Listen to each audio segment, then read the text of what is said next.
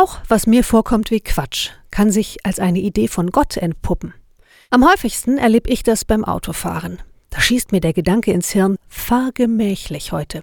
Und ich setze es um, nur um in einer Kurve ganz knapp nicht mit dem Schienenersatzbus zusammenzuknallen. Der Fahrer kannte vermutlich die Strecke nicht und hat an einer engen Stelle die Kurve geschnitten.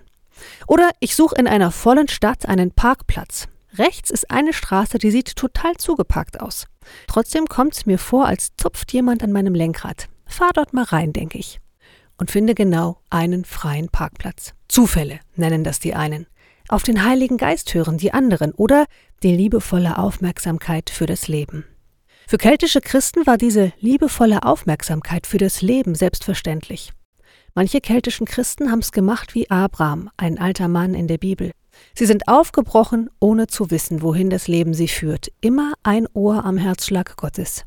Und sie haben sich darauf verlassen, dass sie schon mitbekommen, wann sie nach rechts und wann nach links gehen sollen. Dabei werden die keltischen Christen wohl auch erlebt haben. Selbst ein Impuls, der ihnen vorkommt wie Quatsch, kann sich als eine Idee von Gott entpuppen. Ich wünsche euch einen gesegneten Sonntag und wer weiß, vielleicht zupft euch der Heilige Geist ja am Herzen und ihr erlebt ein Abenteuer.